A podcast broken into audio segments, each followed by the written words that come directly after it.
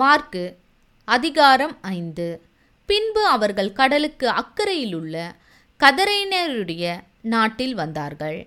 அவர் படவிலிருந்து இறங்கினவுடனே அசுத்த ஆவியுள்ள ஒரு மனுஷன் பிரேத கல்லறைகளிலிருந்து அவருக்கு எதிராக வந்தான்.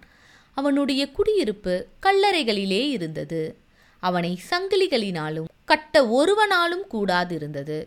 அவன் அநேக தரம் விலங்குகளினாலும் சங்கிலிகளினாலும் கட்டப்பட்டிருந்தும் சங்கிலிகளை முறித்து விலங்குகளை தகர்த்து போடுவான். அவனை அடக்க ஒருவனாலும் கூடாதிருந்தது.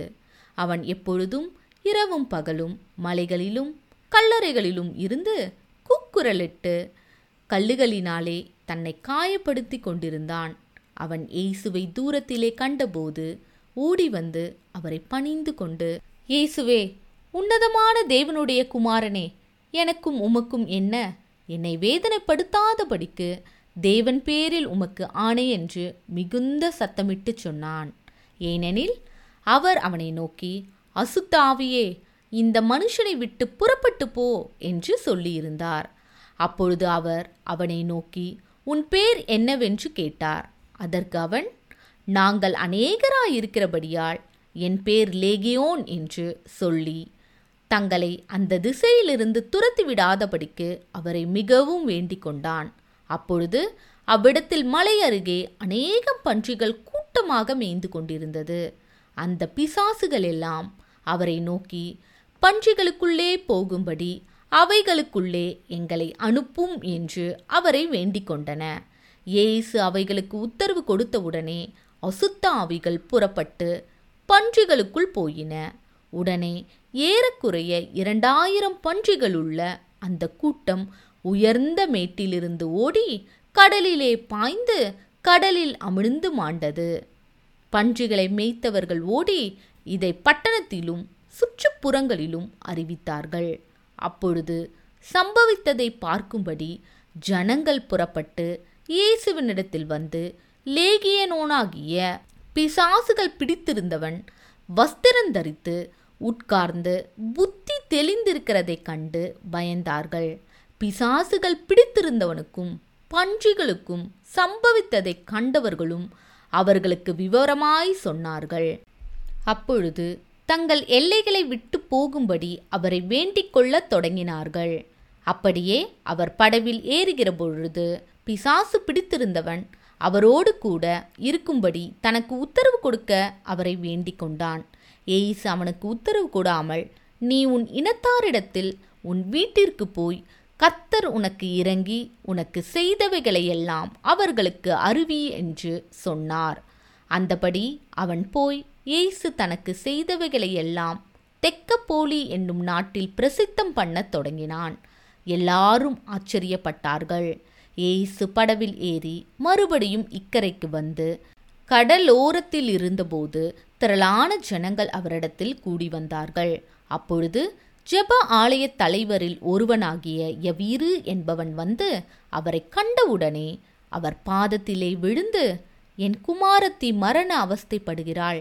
அவள் ஆரோக்கியம் அடையும்படிக்கு நீர் வந்து அவள் மேல் உமது கைகளை வையும் அப்பொழுது பிழைப்பாள் என்று அவரை மிகவும் வேண்டிக் கொண்டான். அவர் அவனோடு கூட போனார். திரளான ஜனங்கள் அவருக்கு பின் சென்று அவரை நெருக்கினார்கள். அப்பொழுது பன்னிரண்டு வருஷமாய் பெரும்பாடுள்ள ஒரு ஸ்திரீ அநேக வைத்தியர்களால் மிகவும் வருத்தப்பட்டு தனக்கு உண்டானவைகளை எல்லாம் செலவழித்தும் சற்றாகிலும் குணமடையாமல் அதிக வருத்தப்படுகிற பொழுது இயேசுவை குறித்து கேள்விப்பட்டு நான் அவருடைய வஸ்திரங்களை ஆகிலும் தொட்டால் சொஸ்தமாவேன் என்று சொல்லி ஜனக்கூட்டத்துக்குள்ளே அவருக்கு பின்னாக வந்து அவருடைய வஸ்திரத்தை தொட்டாள். உடனே அவளுடைய உதிரத்தின் ஊரல் நின்று போயிற்று. அந்த வேதனை நீங்கி ஆரோக்கியமடைந்ததை அவள் தன் சரீரத்தில் உணர்ந்தாள். உடனே இயேசு தம்மிலிருந்து வல்லமை புறப்பட்டதை தமக்குள் அறிந்து ஜனக்கூட்டத்துக்குள்ளே திரும்பி என் வஸ்திரங்களை தொட்டது யார்? என்று கேட்டார். அவருடைய சீஷர்கள் அவரை நோக்கி திரளான ஜனங்கள் உம்மை நெருக்கிக் கொண்டிருக்கிறதை நீர் கண்டும் என்னை தொட்டது யார் என்று கேட்கிறீரே? என்றார்கள். இதை செய்தவளை காணும்படிக்கு அவர் சுற்றிலும் பார்த்தார். தன்னிடத்திலே சம்பவித்ததை அறிந்த அந்த ஸ்திரீயானவள் பயந்து நடுங்கி அவர் முன்பாக வந்து விழுந்து உண்மையெல்லாம் அவருக்குச் சொன்னாள். அவர் அவளை பார்த்து மகளே உன் விசுவாசம் உன்னை ரட்சித்தது நீ சமாதானத்தோடே போய் உன் வேதனை நீங்கி சுகமாயிரு என்றார். அவர் இப்படி பேசிக் கொண்டிருக்கையில் ஜெப ஆலய தலைவனுடைய வீட்டிலிருந்து சிலர் வந்து உம்முடைய குமாரத்தை மறித்து போனால் இனி ஏன் போதகரை வருத்தப்படுத்துகிறீர்? என்றார்கள்.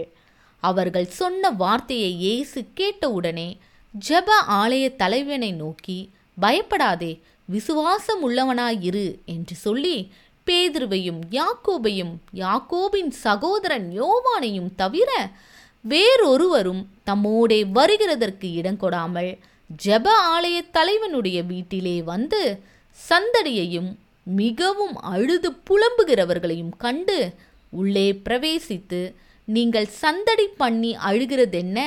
பிள்ளை மறிக்கவில்லை நித்திரையாயிருக்கிறாள் என்றார். அதற்காக அவரை பார்த்து நகைத்தார்கள்.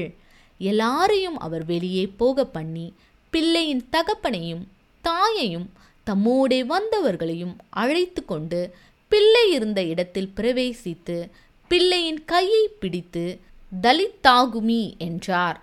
அதற்கு சிறு பெண்ணே எழுந்திரு என்று உனக்கு சொல்லுகிறேன் என்று அர்த்தமாம். உடனே சிறு பெண் எழுந்து நடந்தாள். அவள் பன்னிரண்டு வயதுள்ளவளாய் இருந்தாள் அவர்கள் மிகவும் ஆச்சரியப்பட்டு பிரமித்தார்கள். அதை ஒருவருக்கும் அறிவியாதபடி அவர்களுக்கு உறுதியாக கட்டளையிட்டு அவளுக்கு ஆகாரம் கொடுக்கும்படி சொன்னார்.